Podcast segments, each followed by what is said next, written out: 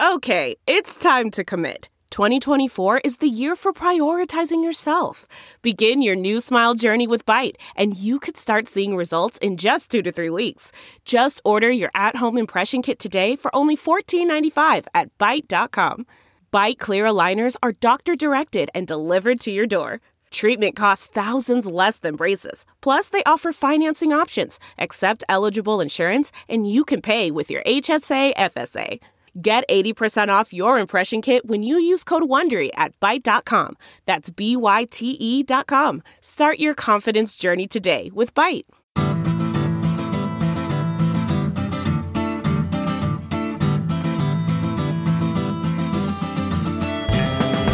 Welcome to the Sinica Podcast, a weekly discussion of current affairs in China, produced in partnership with SupChina. SupChina is simply the best way there is to keep on top of all the important news coming out of China, especially if you subscribe to our daily email newsletter. SupChina Access. Uh, visit supchina.com also to check out our wide range of reported pieces, op eds, videos, and of course, podcasts. It's a feast of business, political, and cultural news about a nation that is reshaping the world.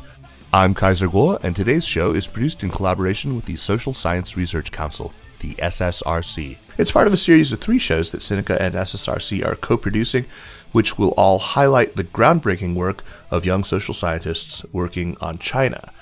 Today's guest certainly has been doing some amazing, groundbreaking social science research. I am thrilled to be joined by Jennifer Pan. Jen is Assistant Professor of Communication at Stanford University, and like many of our listeners, I've been following her work for many, many years now. She first came to my attention in 2013 for a paper she co authored with the well known Harvard political scientist Gary King, who's sort of the, the, the king, as it were, of statistical studies of political science, and with Margaret Roberts, who listeners will know from her previous appearance not so very long ago here on Sinica. Uh, that paper, which many of us know as King Pan Roberts or just KPR, was a pioneering study of how internet censorship in China actually works. Uh, Molly Roberts, of course, went on to write a book about censorship called Censored, which we've talked about and which I encourage you to check out if you haven't already, both the book and the show. Uh, Jen, meanwhile, has also continued to work on issues related to the way that China's leadership shapes narratives and public opinion, doing some of the most interesting social science research on China that I have come across. So, Jennifer Pan, welcome to Sinica. Thank you so much for having me. No, it's a high time we did. Uh, Jen, there's a kind of through line, a common thread uh, in the many research projects that you've undertaken, especially in recent years. Uh, my sense is that, tell me if I'm wrong, but you're chiefly interested in the means by which the Chinese Communist Party exerts and maintains control, not just how it governs, but more specifically how it prevents instability and how it deals with perceived threats to its control. And either because you suspected the old narratives around things like censorship or propaganda or disinformation, if you, you suspected those were in need of complication, um, or just because you discovered that they, they were more complicated, your research tends to attack these problems through really good social science methodology. And I think it's, it's particularly interesting how creative the research design is that you bring to this. And we'll talk about that a lot today. Do you think, is that a fair characterization of your particular research interests and your approach? Yeah, no, I think that's right. Um, I'm very much interested in how the Chinese government, how the Communist Party exerts control over society, um, the ways in which it tries to do this, what outcomes it generates, when does it work, when does it not work, when does it generate unexpected consequences. Um, so, across all my work, even though I've worked on things as different as censorship and um, social welfare, I think that is a common theme. Yeah, and we'll get into social welfare first um, of, of the, the different topics that we're going to be talking about. Uh, you've done work, like you said, on censorship, on the Great Firewall, and the so-called 50 Cent Party, the Wumao Dang, uh, the social credit system. Um, much of it, like you said, focuses on, on technological means of control, but again, like social assistance, which is the first topic for us, uh, these are not you know, technological solutions, but they're still leveraged for information control. Uh, two of the topics that we're going to talk about really uh, are not technology, but one of them is. Let, us start by looking at this book of yours, which is just terrific. Uh, it just came out in May of this year, I believe. Is that right? That's right. With COVID, there was a little bit of a delay in actual printing of the book, so I think it was available digitally before it actually came out in print. But yeah, yeah, yeah. It's called Welfare for Autocrats How Social Assistance in China Cares for Its Rulers. Uh, it's really great. Um, I was only able to read it over the weekend, but uh, it's it's fascinating. Um, listeners to our show will be familiar with the, the Dibao system, China's most basic, largest social assistance program. Um, we've had uh, one of the foremost authorities on the, the Dibao system, Gao Qin, on the show now twice to talk about its role in poverty alleviation. But today we're going to be talking about a very different aspect of Dibao. Jen, can you talk, talk about the origin of this work, uh, how you got onto this, this thesis? Uh, because it doesn't sound like you started off looking to, to, to find out how this is used in, ter- in social control. That's right. When I first started this project, I was purely interested in social security and welfare in urban China. So picking up on the work of Professor Gao, Professor Dorothy Solinger. And I thought I'd be focusing on, you know, local capacity, financing, things like that. But when I got on the ground and started visiting urban neighborhoods, and talking to residents committees, administering the Dibao program, Dibao recipients, people who've been denied Dibao, this project evolved into something else. And so I would say that although the empirical evidence in my book is about Dibao, the book is not about Dibao per se, but really about uh, how Dibao allows us to see the depth of the Chinese government's preoccupation, maybe obsession, with political order and um, what it calls wending or stability. Yeah, yeah. Uh, what were the aha moments for you? How did you make this? When did you suddenly realize, you know what? All of this, I'm gonna, I'm gonna, you know, shift the focus of this. That that my thesis has to be about how it's used for for stability maintenance. I think it evolved when I was on the ground talking to folks and realizing that Dibao is a program about poverty alleviation, and it is a program where benefits go to those who are poorest but it's more than that. It's also a way in which the Chinese government's kind of focus on maintaining stability is influencing really broad, diverse array of programs, including Dibao. And when I was talking to specifically to Dibao recipients and people who had been denied Dibao, I realized that there's something more than just being poor. Um, I think there are two way two types of people who get Dibao.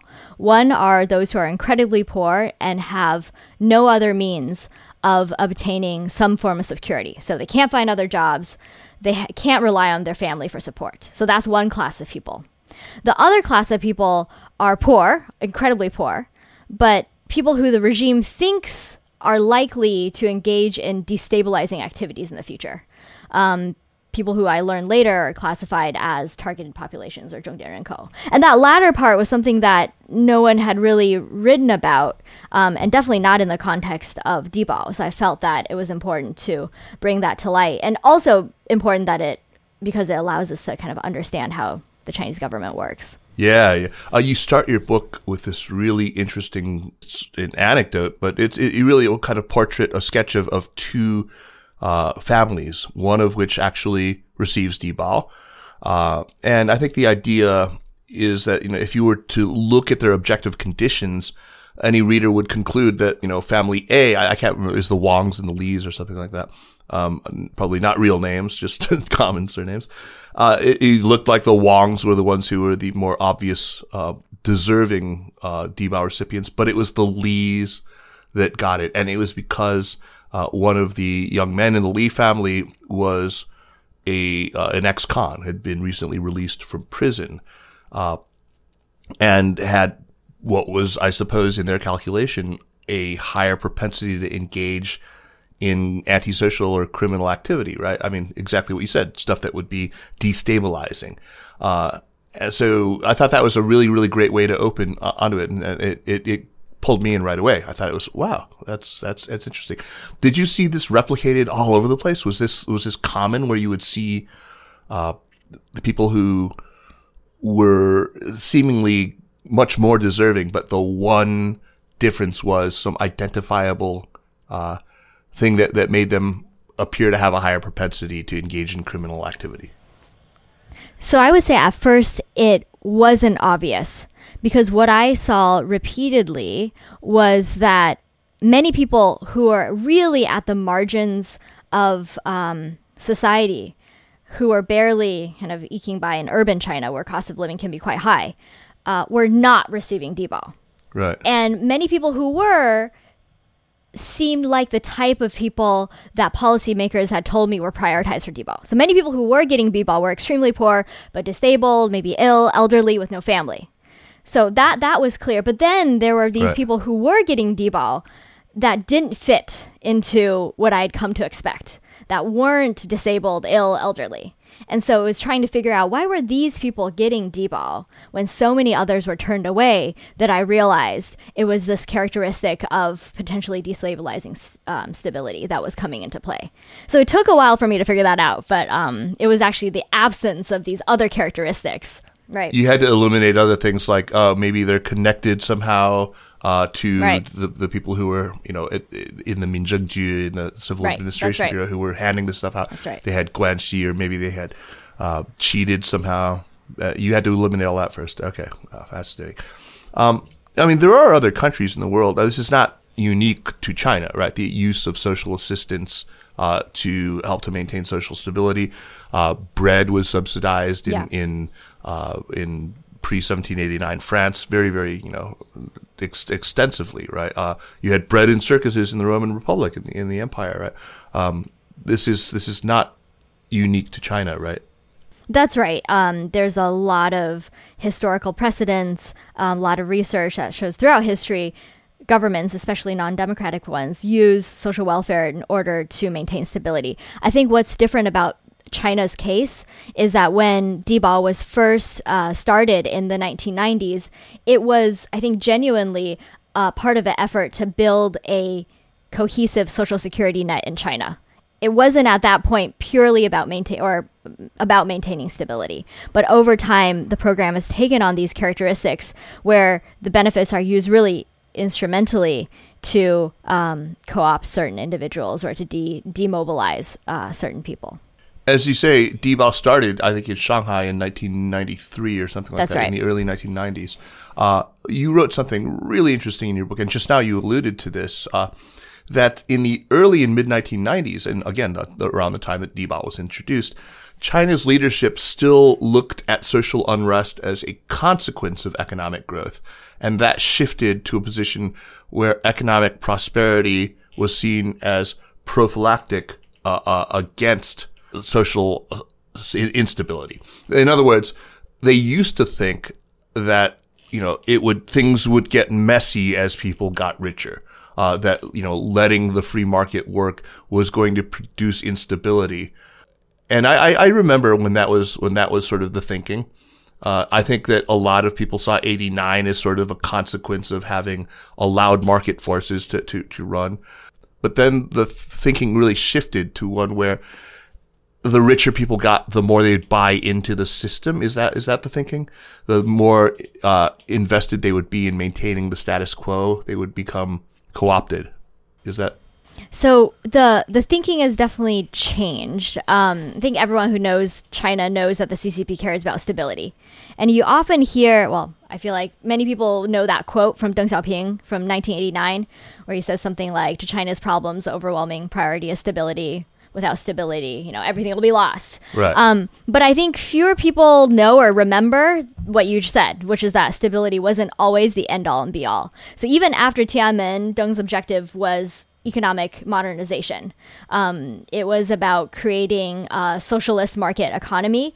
And the idea, exactly as you said, is that economic reform, privatization would lead to social unrest. Um, that social unrest could then hinder economic progress, so it had to be managed somehow, and Social Security was one part of how that should be managed. But now I think as economic development is seen as a way of maintaining stability. So instead of a cause of stability, it's a way of maintaining stability. But I think the turning point Yeah. for that really happened after the Falun Gong protests in 1999. Um, so throughout the 1990s, the CCP had dealt with mass unrest, but it was always economic. Uh, mostly laid off workers, pensioners who are suffering as really a direct result of privatization. But in 1999, then you have thousands of Falun Gong practic- practitioners surrounding Zhongnanhai, Right. which was the largest collective action event in Beijing since Tiananmen in 1989. And they were mobilizing not because of economic grievances, but for social and political rights. And so that, I think, is a wake up or, or changed um, the CCP's thinking about both. Um, unrest as well as stability. Um, and the relationship between stability and, and economic growth, right? That's right. That's right. Uh, when, when did so so you talk about three different types of of, of targets. Uh, the, there are soft targets. This is for, in in the in the meritocratic or, or quasi meritocratic system of advancement within the hierarchy of the Chinese Communist Party. Officials are, are ranked on their ability to hit soft targets, hard targets, and then there's what, what you call veto targets. Uh, social stability has become now a veto target. It's the highest level priority in official advancement and in promotion so that uh, an official who fails to maintain social order in the region that he or she is responsible for is just simply not going to get promoted irrespective of how well they did in hitting those other targets, uh, GDP growth or job creation or environmental stewardship. Uh, when did this happen and, and how significant is this to the, uh, what you talk about to the use of Dibao as uh, a, a, tool in, in the toolbox for social stability maintenance?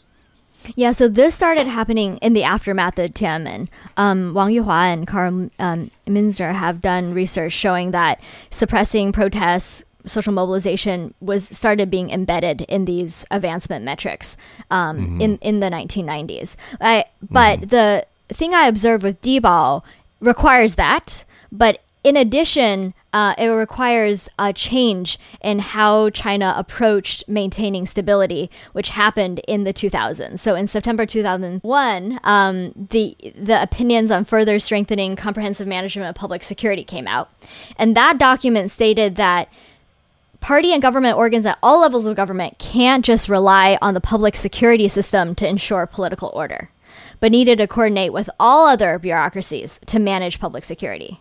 And that includes civil affairs, labor, social security, education, health, family planning. Um, and so it's a combination of both the targets, the uh, inclusion of suppressing protest as a veto target, and the fact that maintaining security becomes not just the responsibility of public security, but of all, every single bureaucracy that we see the transformation of Dibao um, into a tool of stability maintenance. So I'm curious, Jen, did you find direct evidence then of coordination between two bureaucracies that are really relevant here, between the Civil Administration Bureau, the Minzhengju, and on the other hand, the PSB or, or other organs of, of security? Was there uh, actual evidence that they were coordinating, or is the social stability facet of Dibao more a result of of uh, well, I think you, you use the word seepage, right? That's right. Um, just sort of a yeah, so when you look at the um, Dibao policy documents, which are issued by the Ministry and lower bureaus of civil affairs, you don't really see any mention of security. Hmm. But when you look at what the public security and uh, ministry and security apparatus is doing, you often then see uh, Dibao and civil affairs being brought in. Ah, okay. Uh, so, for example, during like a national comprehen- uh, national conference on this like comprehensive management of public security, you see the Minister of Civil Affairs there um, talking about how we must ensure these surveyed populations, these populate people under surveillance, if they're poor, they need to get Dibao. Um, or how local departments of civil affairs are working with public security bureaus to make sure everyone undergoing re-education, if they're poor, gets Dibao. You know, you, so you see a lot of this um, uh, collaboration between civil affairs and public security when you start looking into public security activities, but you don't see that if you're just focused on Dibao policies. Do you know if the Civil Affairs Bureau is using, you know, a pre-crime computer system? Are they using, uh, you know, uh, deep learning and big neural neural networks, using big neural networks to assess uh, who the people are who are are um, who have a proclivity to to civil unrest. I mean, how are they figuring out? Because not long ago we did a show with Bethany Allen Ebrahimian, who's now at Axios, but she had done some work with the uh, ICIJ uh, on a set of documents that had been leaked about Xinjiang. And they you were using just such a system to uh to you know w- with who knows what inputs because you know you never know uh to figure out who was showing signs of, uh, of, of, of, propensity to you know, engaged in one of the three evils of of terrorism or separatism or Islamic fundamentalism. Um, is there something like that for the poor? Yeah. So in in my book, um, I'm I I'm doing research in my fieldworks in the 2010, 2011, 2012. At that point, what I find is that the identification of these populations is mostly through grassroots informants. And uh, it's difficult because it's really hard to predict who's going to do things in the future if they've never done anything in the past. So there are a lot of usage of past characteristics like were they previously in prison um, as a way of saying, okay, this is someone who should go into this program. Um, then, as I was finishing the book, I was going through and reviewing all my pol- links and to policy documents, and I realized that every single online mention of the targeted population program had been removed. Uh, so I was like, was I totally imagining this? I didn't archive wow. into the Internet Archive. I just downloaded these documents. Um, am I going crazy? So I looked on CNKI, which is a repository of academic journals and research, and I searched for targeted 重点人口, targeted populations. And at this point, so this is now 2018, 2019, every single article is about the use of big data in managing and controlling targeted populations. So the answer is yes, they're absolutely using big data. They've tried to remove as much information about this program as possible from publicly available online sources. Um, but all indications are that it's still going on and it's moving from grassroots informants to large scale data and probably machine learning. Um, the Tom Cruise movie Minority Report, of course, takes place in a future America. But uh, you, you, your book talks about how an authoritarian state like China and a democratic state like the U.S. would weigh things very differently when it comes to using this kind of precog, this you know preemptive surveillance. Um, you introduce a kind of, of choice between precision and recall. Uh, can you talk about how that works and why there is such a stark difference, and maybe give some examples of why Americans uh, so far have shown themselves to be very averse to using uh, uh recall? Yeah, so in the U.S. Um, the, I was reading some recent articles about how the use of machine learning and, fa- in particular, facial recognition systems um, have led to uh, wrong predictions of who should be arrested. Um, so that is an hmm. example of a machine learning system that leads to a false positive, someone who is said to be a criminal when in fact they are not at all that person. Um, and right. and this this case in the U.S. is leading to lawsuits that are challenging the use of these systems um, by police in the U.S. So that's a case where people really care that you don't get anyone in the system that shouldn't belong there. But in China, that is not the case at all. Um, from my field work, which is looking at grassroots, kind of these non technological systems of identification, it really doesn't matter if people who are unlikely to be, um, to do something destabilizing to the Chinese regime are identified as targets of surveillance and placed under intensive surveillance. Um, one, it justifies budgets because public security apparatus can say, oh, we've identified these number of people, we've met our target. Uh, we need our budget for next year. And in a and what instead um, oh, is problematic in the China case, thinking, you know, if I'm a local official, is if I don't get someone who is a troublemaker. Um, and that's why for the Chinese government, they're willing, or these local officials, they're much more willing to say, I can make all sorts of mistakes and take people into the system who are not criminals, as long as I get every single one of those who are possibly going to be engaging in destabilizing activity in the future. As I often say, China comes up with a very different answer to the trolley problem than the U.S. tends to every time. Uh, it's uh, hate to sound so reductionist, but often it just sort of boils down to that. Um, you know, I totally encourage everyone to check out Jen's book. Uh, you can, it's affordable, at least in its Kindle version. I think it's only 10 bucks, but it's like hundred dollars if you buy it in, in hardback. So get the Kindle version, uh, check it out. It's, it's actually a really, it, it sounds dense and everything, but it's actually a really fun, interesting read. Uh, I, I got through it really quickly.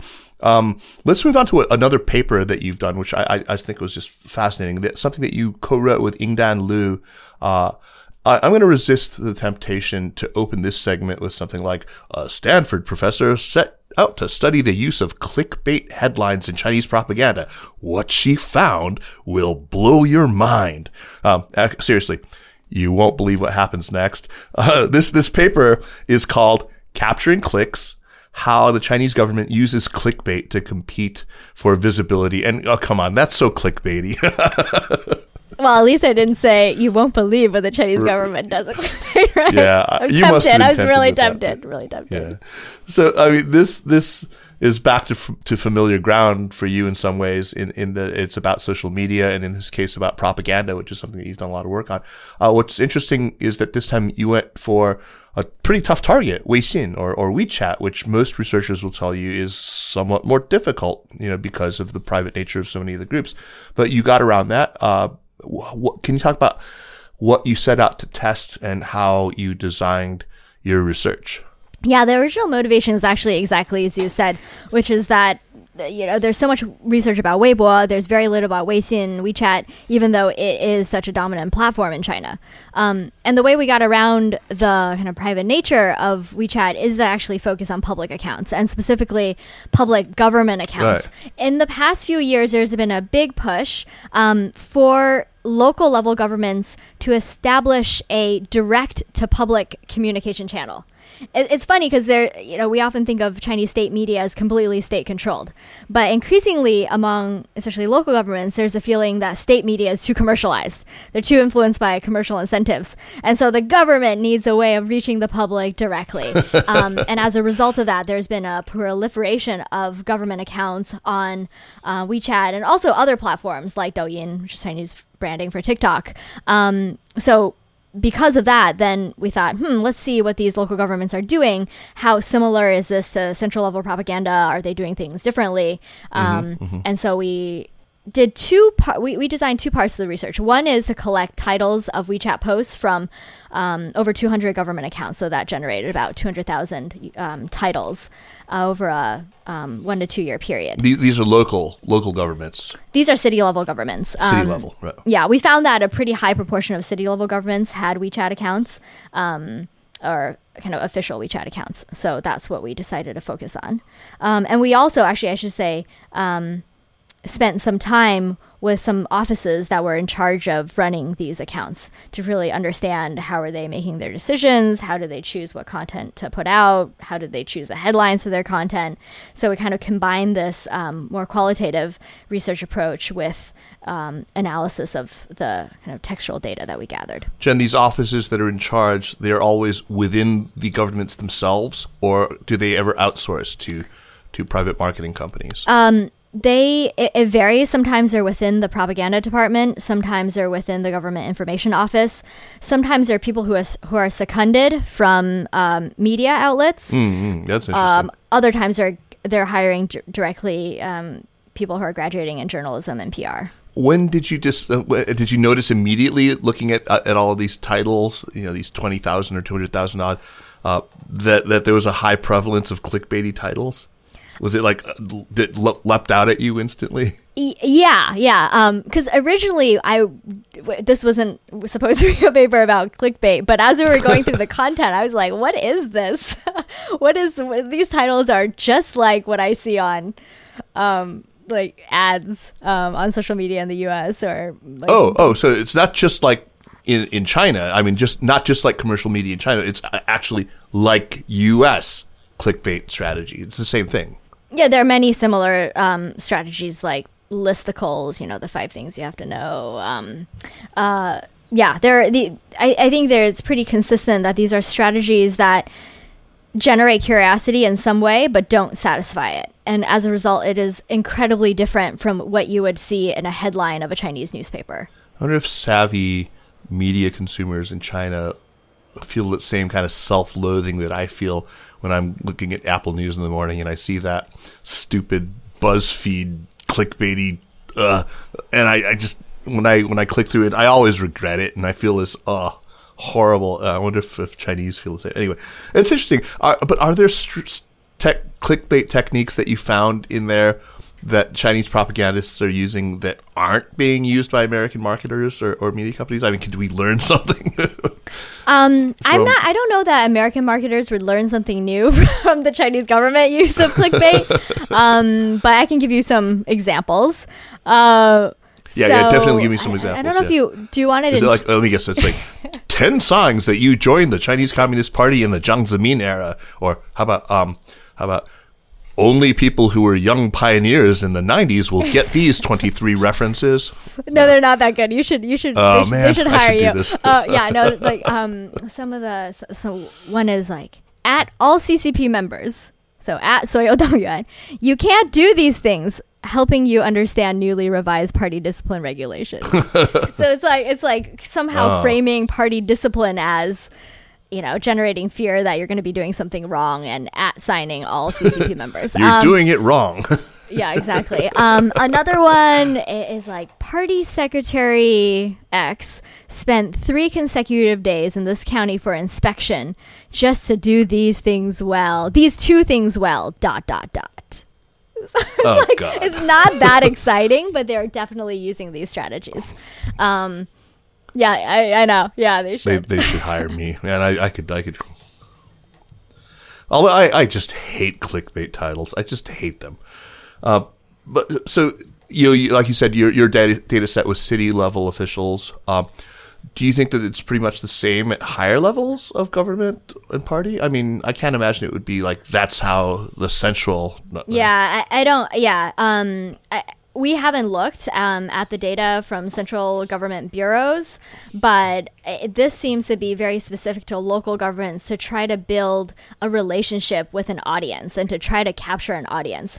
Um, because the guidance for these local level governments is that they should be doing these things in order to be able to sway public opinion, especially after sudden events. Oh right. So the idea is that they need to have built up an audience over time so that if something happens and the government, the central level, wants local levels to be able to reach the public, they're able to do so. But the central didn't tell them how to do this. I mean, there was never like a central or provincial level directive that said, "Okay, I want you guys to start, you know, using to, to study, learn from our comrades at BuzzFeed or something." No, I, it, it was it was that thing that always happens, which is that they're given a set of KPIs of these, you know, performance indicators, right?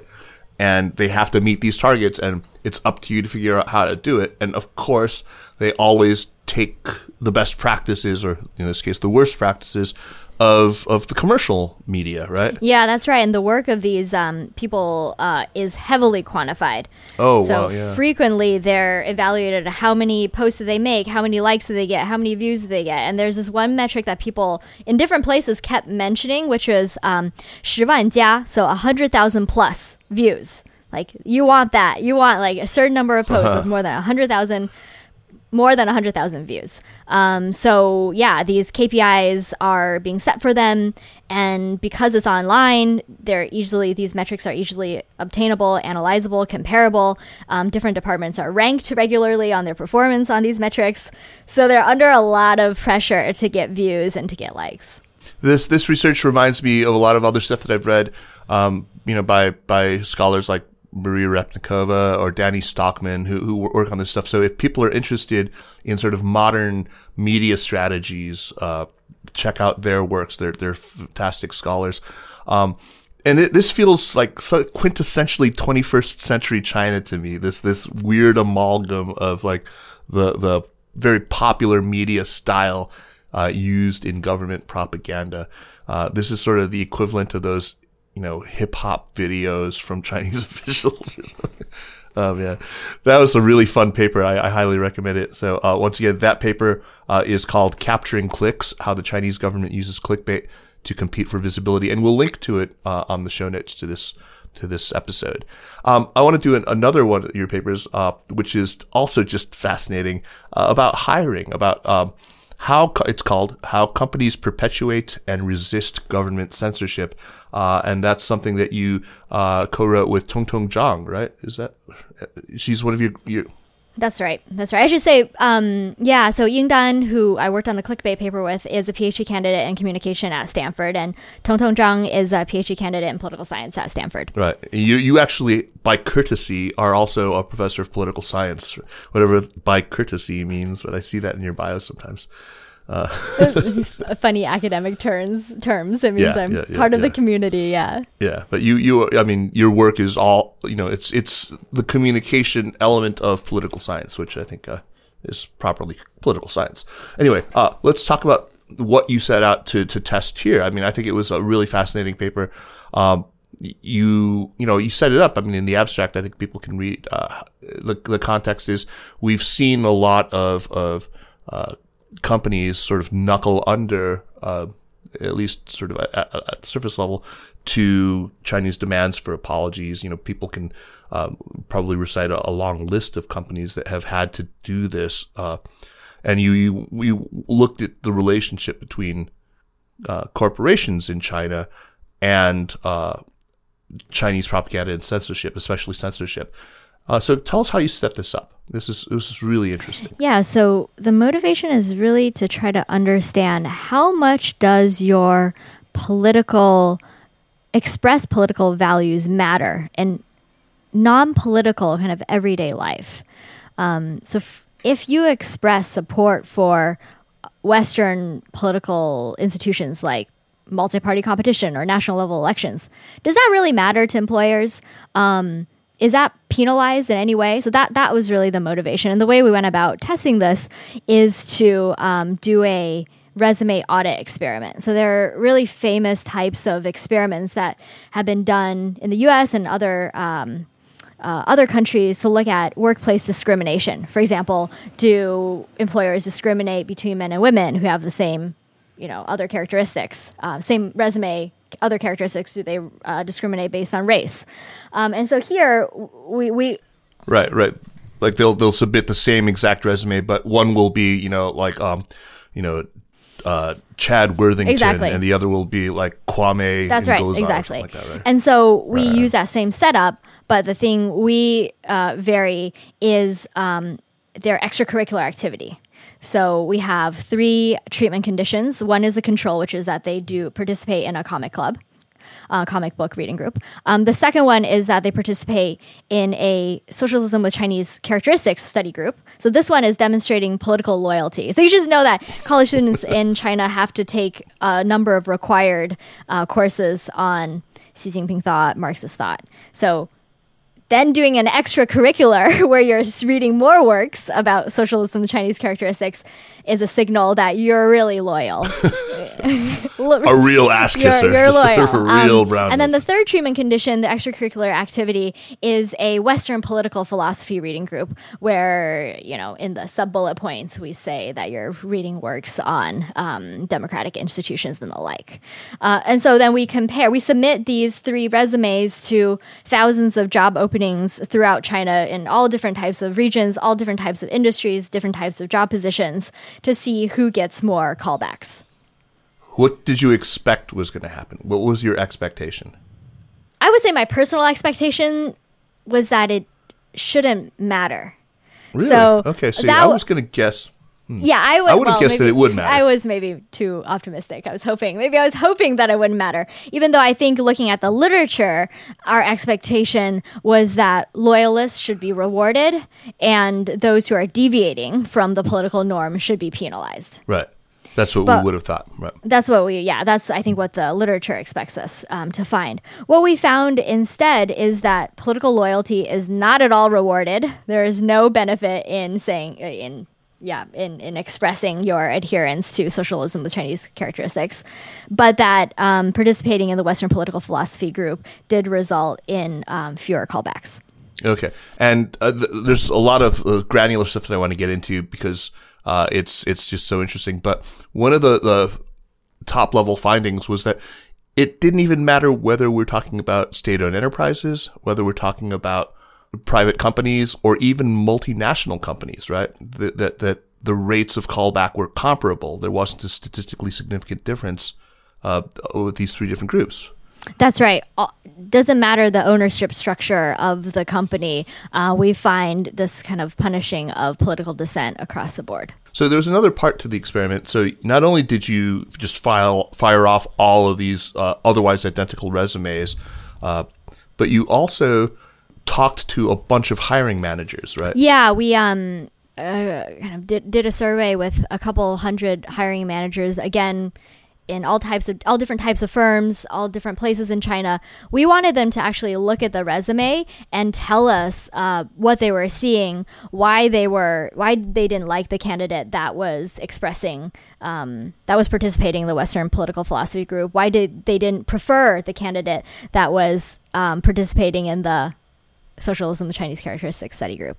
I thought what was just the most interesting thing was the reason why a lot of these interview subjects said uh, that this marker of, of political dissent, you know, that you were a leader in this Western uh, political philosophy study group, uh, was so seen so widely by so many of the interview subjects as like marking independent thinking or, or creativity uh, or or critical thinking. That that was that was, I guess, not totally surprising, but kind of pleasing to, to learn that that was associated. Yeah. Yeah. I think the reason why the hiring managers didn't um, sometimes penalize participation in Western political philosophy group was the fear that this person wouldn't be politically reliable, right, wouldn't right. adhere too closely to what the company wanted, especially in working with the government. But there were actually certain um, subset of companies that did prefer uh, um, the Western political philosophy. Um, group. It was just a smaller. It was just a smaller proportion. What were those? The the larger proportion. So I should say the largest proportion of firms actually did not care. Didn't care whether you were a comic book club member, Western political philosophy, or socialism with Chinese characteristics. See, I would penalize the comic book people. I would just penalize the. They're not serious. um, but so so most employers are not paying attention to that. They're paying attention to your academic credentials um, and merit. Right, but right. then there's there is. Um, two other groups one that prefers western political philosophy one that really pe- that penalizes western political philosophy. And let's talk about that first group first because i'm curious i can't remember which group was right that. so you're right that the the firms that prefer individuals who do western political philosophy do that because they think these people are more innovative more c- creative more likely to think outside of the box. Um, so there is a group of firms that like these type of people but it just happens what what industry what industry? So there's in? no difference by industry. The only difference that we observe in preference for this type of people are hiring managers who have direct reports. So people who who are managers who've had teams working for them have this preference for individuals who are more creative and more innovative and more likely to think outside the box. So um, uh-huh. so there is this group of firms that likes these types of um, people. But it just happens that there's a larger group of firms that penalize that don't like uh, individuals who participate in Western political philosophy, and that's why, on average, there is this penalty for expressing this type of belief on a resume. Um, I have to say, I was really surprised at what industry it was that prefers the socialism with Chinese characteristics folks over over the Western philosophy folks. That was really surprising to me because I I think we're so conditioned, especially where you live in Silicon Valley, to think that technology industries, uh, technology companies want those those rule breakers, those individualists, want those creative types. But yeah, so so in China, the one industry that uh, really doesn't like Western political philosophy and would prefer the loyalists and the comic book people over them are technology firms in China. Wow. Um, and in the kind of interviews and open ended responses, questions that we asked of hiring managers, they say it's because they've gotten specific, very specific guidance from the government that they need to be extra cautious about who they hire. Yeah, yeah. No, I mean, I, I can I can see that. Uh, even if the, so, these presumably would be uh, where content moderation is even an issue at all, right? So this would be uh, in technology companies that touch social media. It wouldn't be like in a chip manufacturer. It wouldn't be a technology company that just makes like drones or something like that. Right? Yeah, I think um, in the classification, this is information technology, um, not information. Hardware, okay, okay, software. Okay. So th- that's fascinating. I mean, and uh, I guess I would have been probably you know thrilled to discover this, and, and I would have I would have been you know uh, dancing. But you, it's it's interesting that that's what you expected to find. Uh, maybe I think that you're you've been doing this for longer. You've been looking at this data, and you, you are continually, I think, uh, surprised. No, you're you're continually surprised that conventional wisdom still endures despite all the work that you've been doing.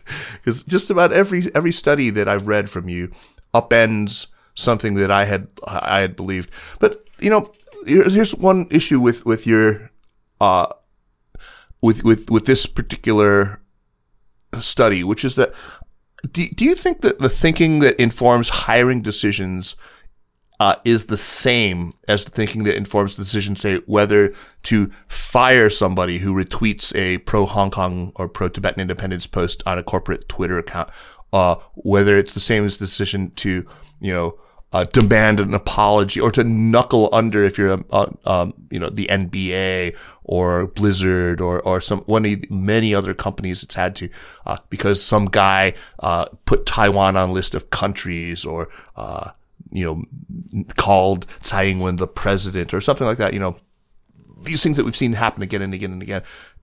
Is, is there a connection? Do you draw a strong connection between hiring preferences and how they would behave in those circumstances?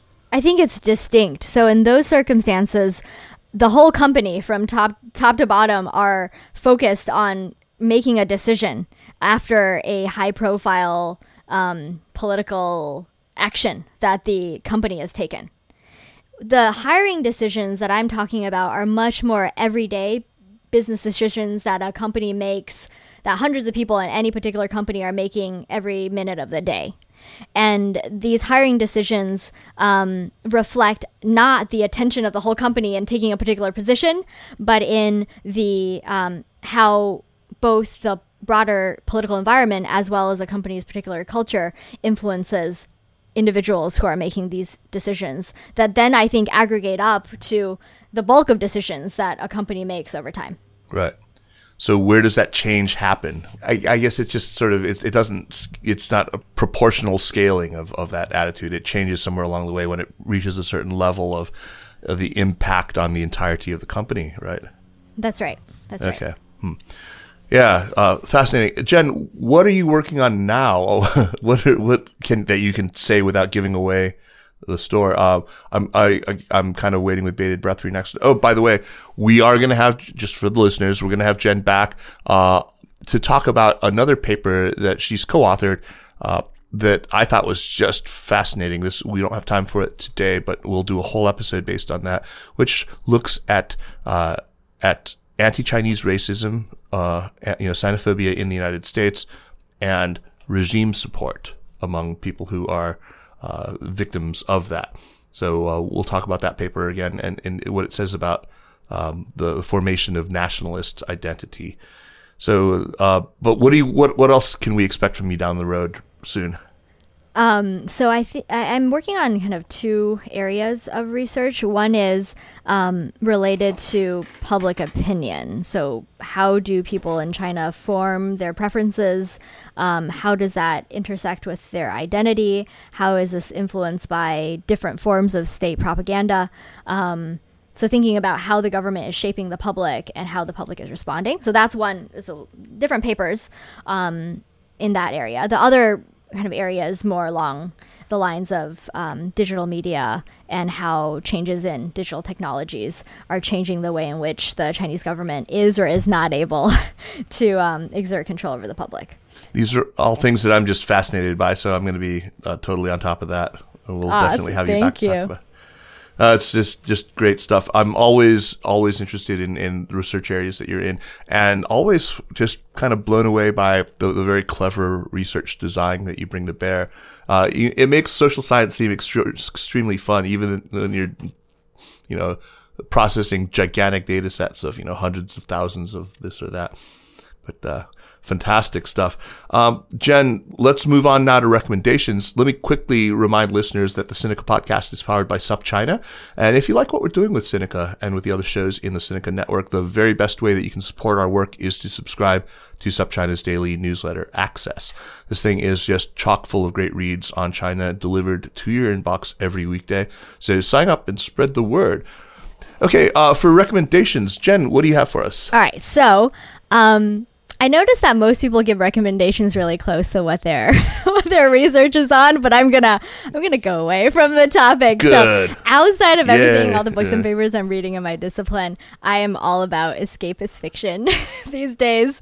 And so my recommendation is the Murderbot Diaries um, by Martha Wells. Have you have you read it? No, no, the Murderbot Diaries. That yes. sounds great. So it's a, uh series of um, sci-fi novellas and then one full-length book. It follows a cyborg who is self-styled is a self-styled murder bot. Uh, it's super fun, escapist. Um, the voice of the murder bot is super funny, and it's set in this future where corporations control the galaxy. Um, and if you get to the final book. Uh, I think it raises a really interesting point about the interchangeability of computer code and human code. So, if you want to get away from it all, you should read some Murderbot. Oh. and who doesn't? Who doesn't? Okay, I'm going to. I'm on it. Murderbot Diaries. Uh, fantastic. Uh, I, I'm going to recommend something also away from our topic. Uh, it's the book Evil Geniuses, The Unmaking of America by Kurt Andersen. Uh, Kurt Andersen is an author I just really, really like. I, I like everything he writes in the New Yorker and Vanity Fair and other really good uh, outlets. Uh, but his last book, Fantasyland, was one that it's one of those rare books that both Jeremy and I both just loved immoderately. We both really, really liked it. Now that was about the whole history of uh, you know across five centuries of American cranks, quacks, conspiracy theorists, nutbags of all sorts. Um, and so uh, obviously that's really fun to read about. Uh, but this one looks at the recent history of the U.S. and takes a deep, deep dive into the reasons why we moved from being a country, you know, still as late as the late 1970s with a very steeply progressive uh, tax code, a very low Gini coefficient. Um, we went away from that, you know, we were on the path toward becoming, you know, like Scandinavian countries or like Canada to this wildly unequal country, you know, that we live in today. It's about, you know, Reagan, of course, and the financialization of the American economy and about the complicity of people like Bill Clinton and the DLC. Uh, but he's really engaging and often very, very humorous. I mean, you know, he cut his teeth writing for the, the, the, uh, Harvard Lampoon back when he was an undergraduate. Uh, but Kurt Andersen's book, it's fantastic. Check it out. Evil Geniuses. Jen, what a pleasure finally to have you on the show. Thank you so much for having me. It was fun. Yeah, we're going to do it again though, so I'll see you soon. Uh, and really looking forward to it. Uh, it'll be fun. The Sinica podcast is powered by SupChina and is a proud part of the Sinica network. Our show is produced by Kaiser Kuo and Jeremy Goldkorn with editing help by Jason McRonald. Drop us an email at Sinica at supchina.com. Follow us on Twitter or on Facebook at, at SupChina News, and make sure to check out all the other podcasts in the Sinica network. Watch this space for announcements of new network shows. Thanks for listening, and we'll see you next week. Take care.